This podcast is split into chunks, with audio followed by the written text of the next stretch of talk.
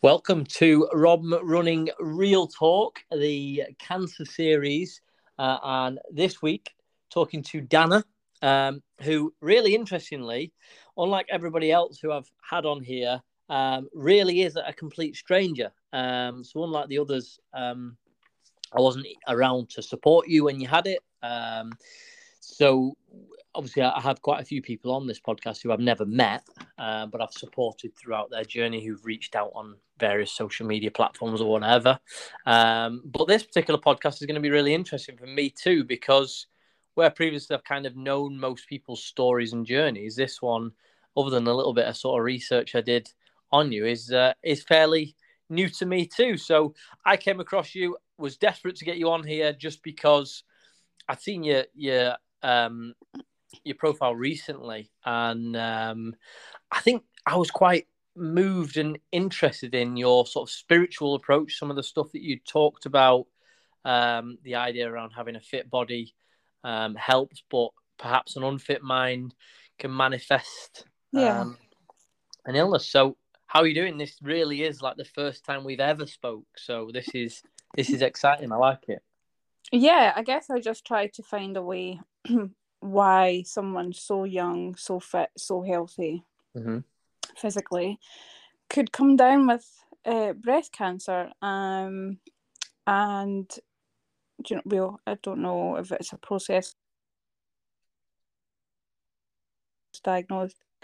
Um, and I got tested for something like eight different genes or mutants. I didn't have any of them. Um, okay. And I just thought, how on earth? And at the time I was diagnosed, I was literally at my prime, at my healthiest, at my fittest.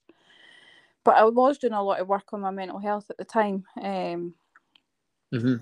So I had kind of dived into that and looking at, you know, trauma on the mind manifests in the body, yeah. putting ourselves under mm-hmm. stress. Um, I am guilty of having high anxiety. So. Mm-hmm around about the time that I was diagnosed, I was being very bratty to myself with okay. Um, just behaving badly at things that happened to me and getting very stressed and very anxious and yeah. um I think that had a massive toll on my body at the time. Um and without going too far back, there's quite a lot of trauma in my life. All cared you know, and at, at some point that's got to come out into the body. And I, for me, yeah. some people don't believe in all that kind of stuff, but for me personally, to attach myself to a reason, that's the route that I've went down. Yeah, no, I, I think that is.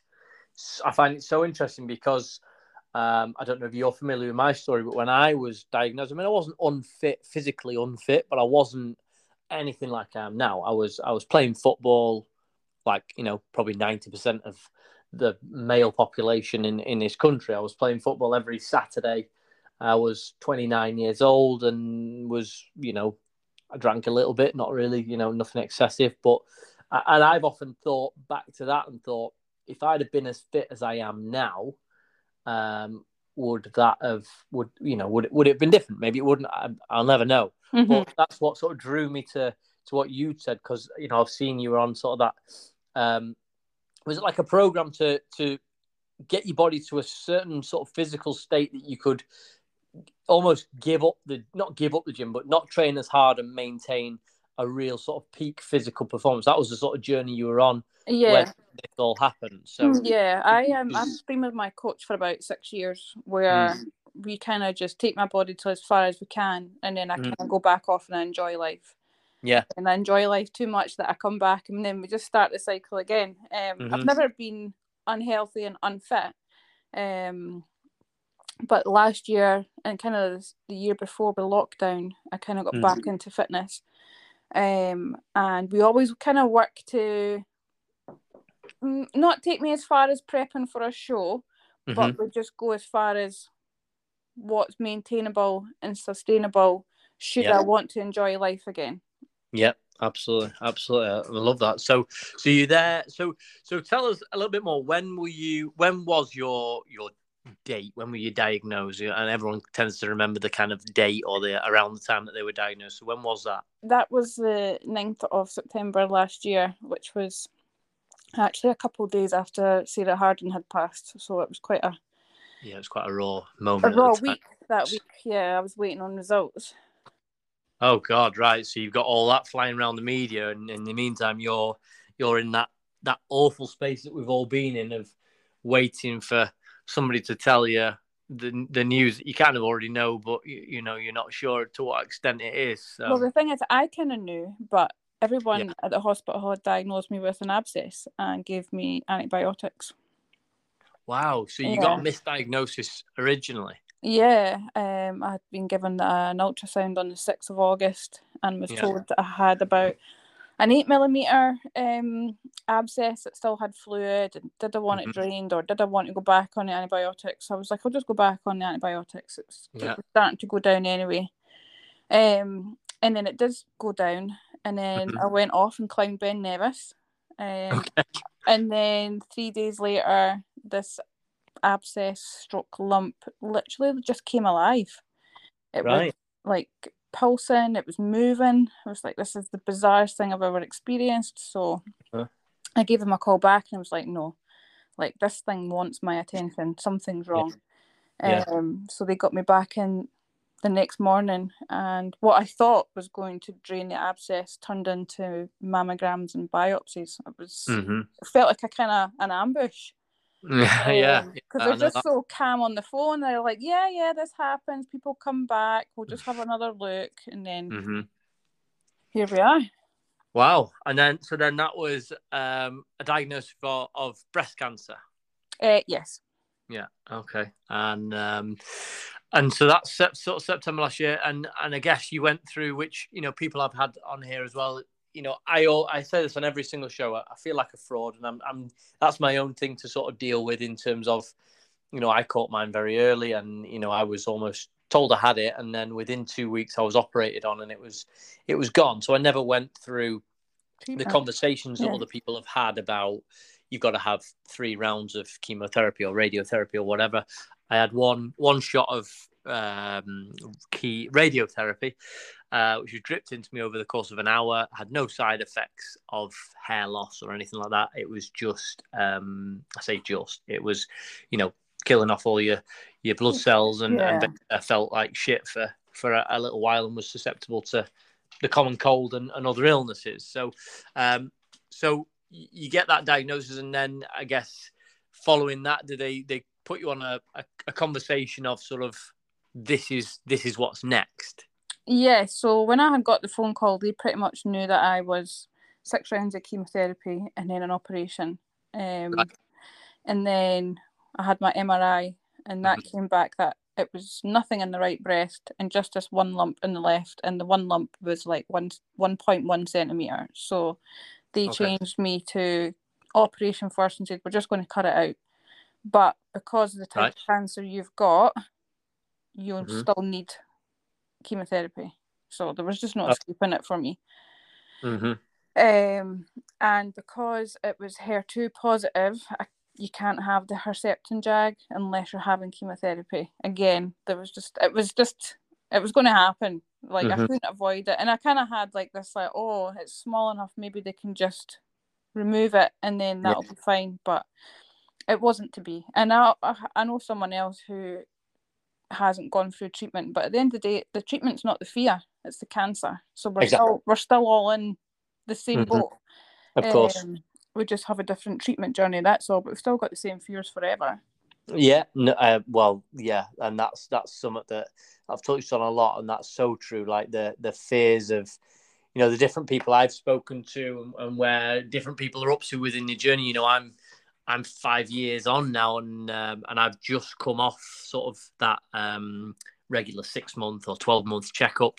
I'm not going to have any more, so I feel like a bit sort of cut loose and uh, kind of thing. Yeah, it's a bit like wow, I've been used to, you know, a checkup every six months telling me I'm fine, and now that's me. So, and and I've struggled to deal with that, and I know other people have, have sort of said the same, like they almost dread the time when that come because it's going to come to us all. There's going to be a time when we all get sort of signed off, whatever you want to call it, and be be on your own again. And um, and you know that fear never quite goes. I don't like talking about it, which is sim- which is why I was attracted to what you were saying because I feel like if you talk stuff like you can talk stuff into an existence of like, oh, my oh, fear absolutely. is that it's going to come back. It's it's almost a bit like let's not have a fear of that. You know what I mean? It's because because if you do, you you you open yourself up to to those kind of things. And um, but you know, here I am, sort of being as as physically fit and mentally uh, fit as as uh, as I can possibly be, really, to uh, you know to avoid you know that awful awful thing happening again and spreading awareness and and that kind of thing is, is sort of what I'm uh, what I'm here to do. So so you had you had six rounds. Um, which is a lot, isn't it? That's a lot of. Uh, oh, oh you you talked about six rounds and an operation as well. So did you go through then the, the whole all six rounds? Yeah, so I was meant to just have the operation, um, mm. and a lot of the scans came back and said that my nodes were clear, but they just took two to test anyway. Mm-hmm. But sadly, the two were actually positive. Um, so I was like, why? All the scans said this and that. And they said it wasn't until they'd cut them all up, they found cells. So I was then told that after six rounds of chemotherapy, which mm-hmm. started 3rd of November last year and mm-hmm. ended the 26th of February the following year, wow. that I would need a further um, operation and have all the lymph nodes on my left side cleared out. Um, okay. Which was not as big an operation as the lumpectomy and the first node clearance, but it's quite the scar. Um, but yeah. But they needed to test whether anything else because it was not. They only took two, and it was two out of two. There's absolutely no way of them knowing. Mm-hmm. Whereas obviously, if they'd taken two and it was one, and that yeah. one was clear, they'd all be fine. Um, oh. But just a case of the unknown. So I spent six months just like what the hell are these cells doing where are they what are they yeah, yeah. where are they getting up to um so after i had finished my chemo in february i had my op in the april and they mm-hmm. removed 12 nodes but thankfully they all came back clear oh so you'd almost then had two misdiagnoses didn't you really because you had, had initially them saying oh it was a, it was an abscess and then Secondly, saying, um, "Oh yeah, all the tests are, you know, your, your nodes are, are clear," and, and yeah. weren't. So yeah, I think I have brought this up quite a lot, and I've mentioned it quite a lot on my Instagram that. Mm. Um, I know they deal with these things day in and day out, but it's our first time. It's our yeah. first time hearing things, dealing with mm-hmm. things, you know, mm-hmm. and dialogue is a wash sometimes. Yeah. You know, and some things stick with you. Like I'll never forget yeah. the very first time they, they tested me in August, and the parting words were, "It's an abscess. I've labelled it nothing to worry about. The consultants labelled it no- nothing to worry about. You're young, you're fit, you're healthy. Go out and live your life." And then three weeks later, I was told I had cancer, and that sticks with me all the time. I bet. Yeah, yeah, yeah, yeah, and uh, yeah, I. So that's so interesting to hear because obviously my story is is literally the polar opposite. Mine was was I wasn't expect. I, I went into the doctors um, expecting them to say, "Oh, you know what? You, you, play football. You've been hit with the ball or something, and, and it's just a bit of swelling from that." And mm-hmm. and I was the opposite. I went in with that idea of it can't be me. I can't.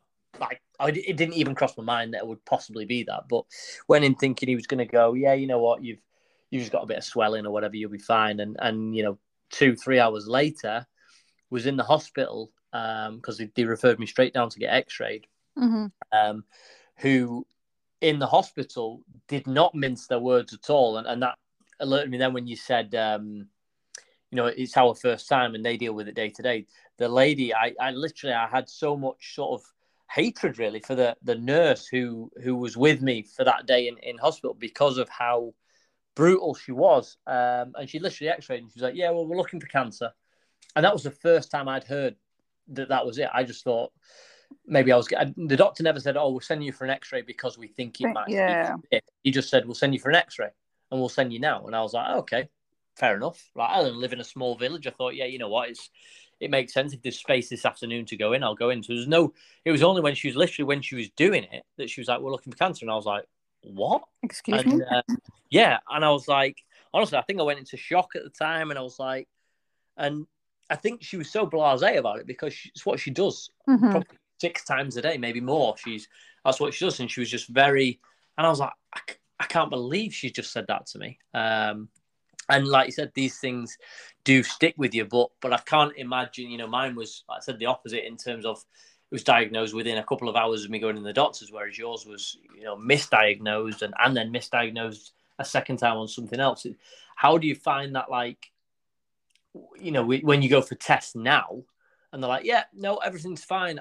I think I'd be. How do you deal with the whole thing of being like, yeah, but am I fine? Like you, you said, I was fine before. Like Am I? Yeah, I know. Um, and I have actually been back for other things um, because I was diagnosed with lymphedema um, not long after I finished radiotherapy, and you know I was getting yeah. felt and looked at, and one of them was the same gentleman that scanned me the second time, but the nurse was a nurse that was in the room when I was told I had nothing to worry about and I had to go live my life, and it was just like, you people are harmless, but I now associate you with a traumatic time. Yeah. Um, I don't believe, even though you, you're telling me the truth, it's hard yeah. now to believe you. Yeah, of course. Yeah, yeah, yeah, yeah. It's once it's sort of done that it's done, isn't it? You're always gonna, you know, you're always gonna have those sort of feelings, and um, yeah, it's.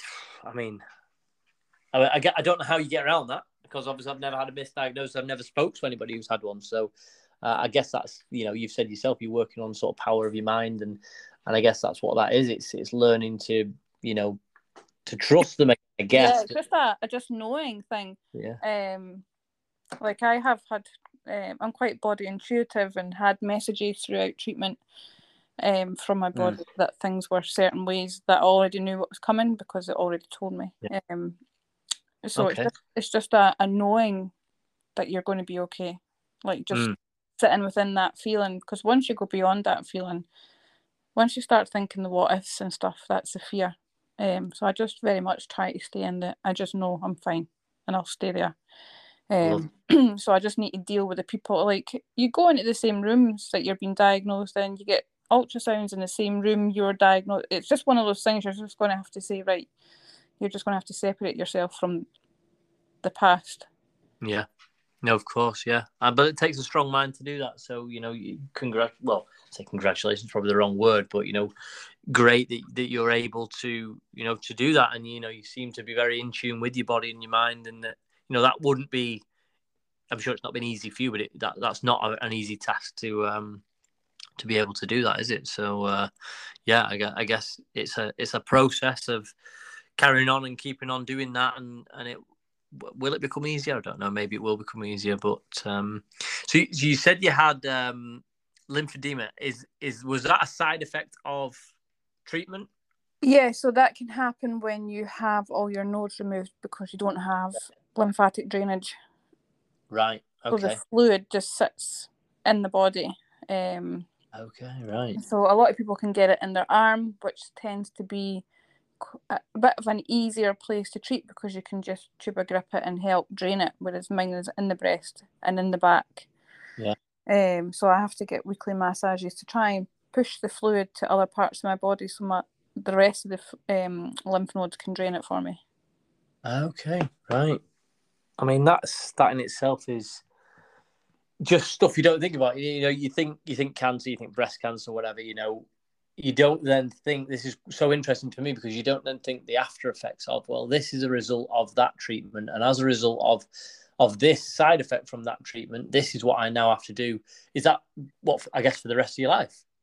Uh, yeah. Um, i was told it was a long-term risk and it's something in the future.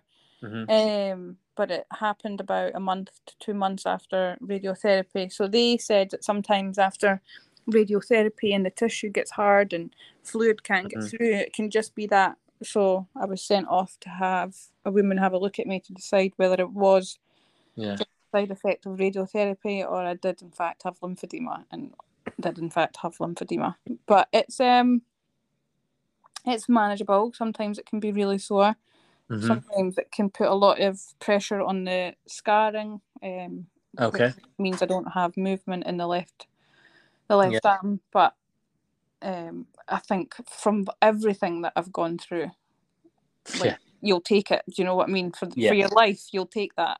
Of course, of course you will. Yeah, and that and that's one thing obviously to to remember. You know, and I said this on the the podcast last week. Like you know, we are.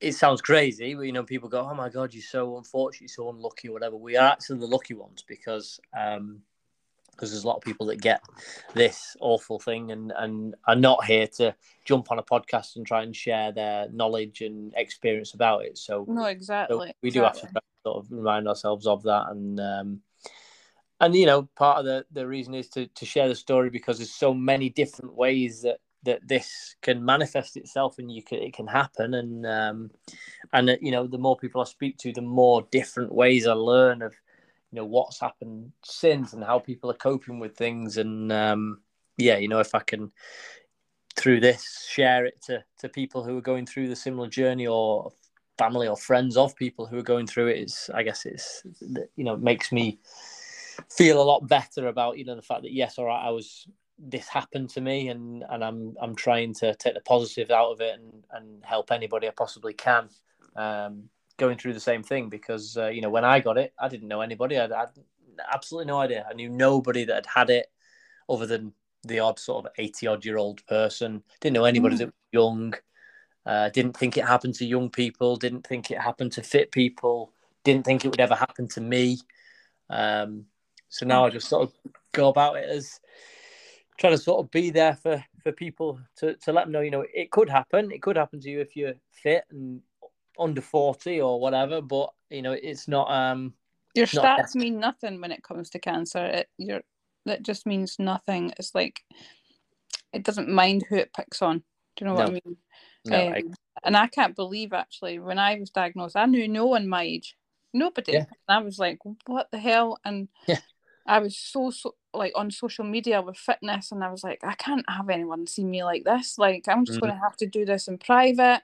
I've got to come off social media. And then I started to look for people on Instagram and I could not believe the community that is out there of people my age and roundabout and mm-hmm. much younger yep. that are being diagnosed just now.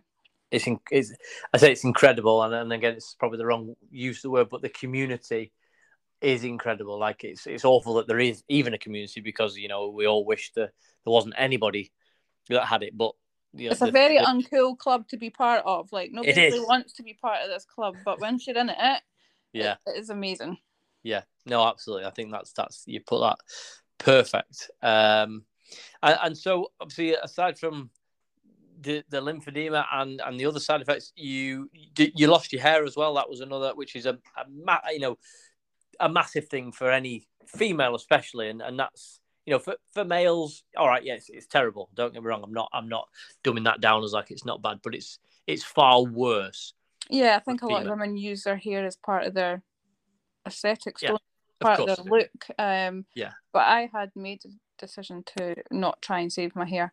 I okay. thought I was going to. I thought I was that type of person, mm-hmm. um, mm-hmm. and I thought, God, there's no way I could not cold cap. Do you know? Yeah. And then as I just got into the journey, my hair just became less important. Like I, am not spending an extra hour and a half in the hospital to try and save my hair for mm-hmm. something not to be guaranteed. To yeah. then put the upset and stress on myself. Take a decision and I'll shave it. Okay, right. So you, you took that decision. Almost like you. I, I like that, and that, that's probably quite a um, mentally sort of quite a strong thing to do. Almost a bit like, you know, this treatment isn't going to take my hair. I will decide when I have a shaved head, and, and if I'm doing that now, it's yeah. almost taking back that control, isn't it? Because so I can't imagine for for any female to, to lose your hair. It's um like you said, it, it does it defines their, their aesthetic, doesn't it? And or not defines it, but it's part of their aesthetic. And um yeah, it's it's an ongoing fear for a lot of people. So, uh, so that so that was another another side effect, along with with as if it couldn't get any worse. You've you've got that as well. Yeah, and I think speaking to women and some women who have tried really hard to save their hair and they've come mm. back to me and they've said, you know, it's falling out, blah blah. I'm like, listen, I'm not one to tell you what's the right thing to do, but mm. from speaking to other women on this, when they did decide to shave their hair, they come back and told me that they wish they had done it sooner because it just alleviated so much anxiety and stress of yeah. am I going to keep this or am I not going to keep this? Um, yeah. And I actually found quite a lot of women got a few chemotherapies in and then just shaved it. Shaved it off. Uh, and I think that's an amazing thing because, again, like you said just before, it's you know, all right, your hair is important until you get a diagnosis of cancer, and then all of a sudden it's like, you know what, my hair's actually not as important as yeah. as it puts things in perspective a little bit, don't you? you start thinking, actually, I'm I'm not bothered about my hair at all. Like there's there's way bigger things to be thinking about and concentrating on right now than whether my hair's going to fall out. And like so, stressing yourself out, yeah, about that isn't going to uh, assist you in, in anything as particularly if you know you you go about that sort of belief of of having a you know a healthy mind or a, an unhealthy mind manifesting illness or whatever. So um yeah i think it's it's an amazing thing to it's a brave thing to do but it's um yeah interesting that that, that would sort of be your advice. Not that we're here to give advice but that would be your advice to sort of women going through um, that you know don't stress about that. Just get rid of it. And, and when you're all done it'll grow back. Like it, and the thing is with if you don't cold cap and you do have chemotherapy like mm. mine started falling out after the first chemotherapy. Um, and it yeah. takes like four or five weeks to lose your hair but it takes months and months and months to, for it to come back. And it is mm. tough on the other side because you're just like well it fell out fast. Can it come back fast?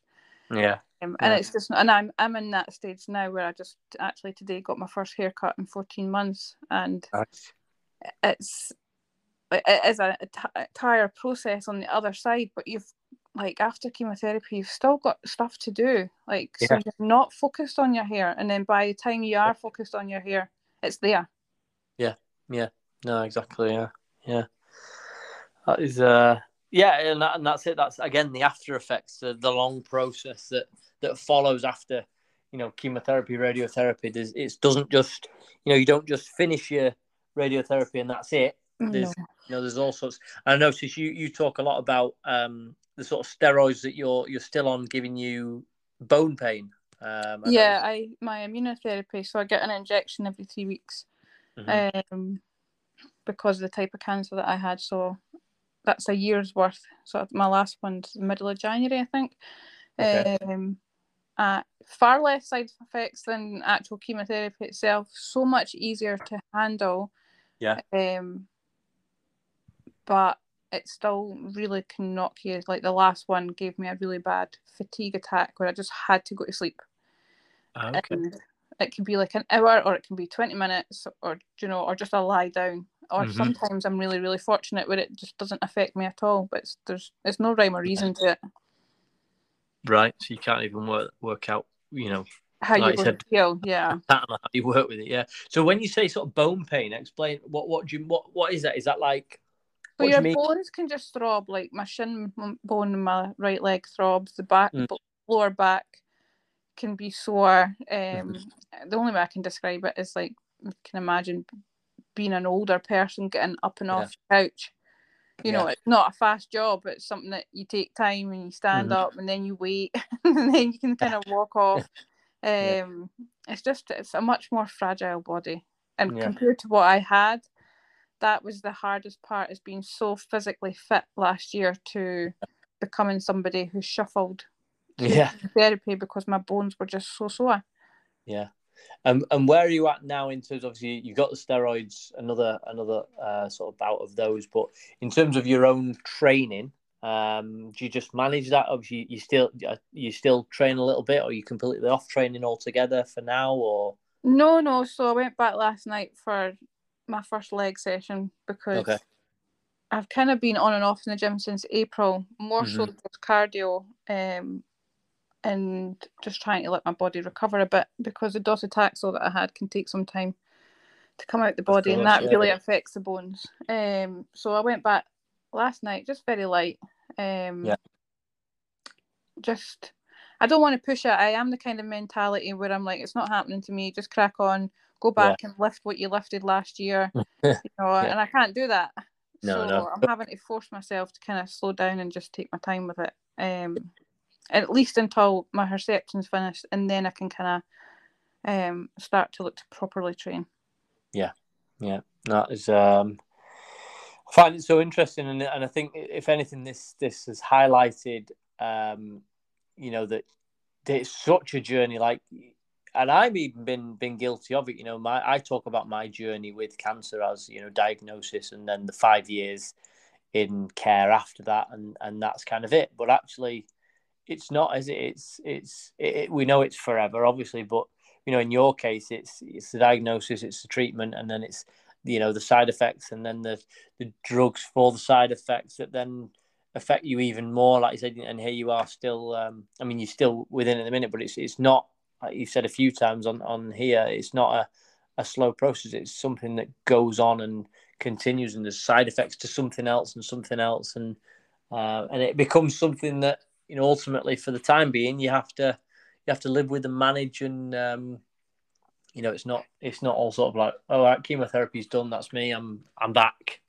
Uh, yeah, yeah, it's not like that at all. And where I get my injection is exactly where I got my chemotherapy. So all the beeps going off, all the oh. nurses. Yeah. You know, it's um, it's triggering every three weeks, but you kind of the nurses are so amazing.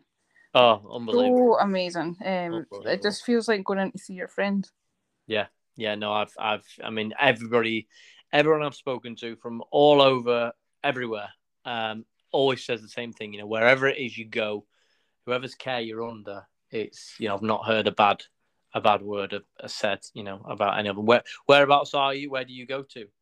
Uh, I'm in Falkirk, so it's between Glasgow and Edinburgh. Okay. So I go to Forth Valley. Yeah, yeah. Honestly, yeah. People down, you know, I've spoken to people really, really south. Yourself, I'm in Manchester, and, and everybody says exactly the same thing. Doesn't matter where you go, the treatment and the um the staff in there are just, yeah, they deserve a, a, a lot more respect than the than they probably get for the uh, the oh, 100 percent put in. But um, well, uh, thanks for coming on. It's been, um, mate, we're already at like 30 minutes, so I'll try to keep the miss so that people actually tune in and listen. But you've been um, so interesting and just opening my mind into, um, you know, into mindset, into into the sort of mental side of things rather than like you said, physically fit and why yeah. me and that sort of mental and uh, positive mental attitude, all that other stuff is, um, yeah, it's it all sort of triggers with me and it's stuff that I'm interested in and uh, very, very different to a lot of other people uh, that I've spoken to, which is why, you know, I, I came across your profile and thought this is somebody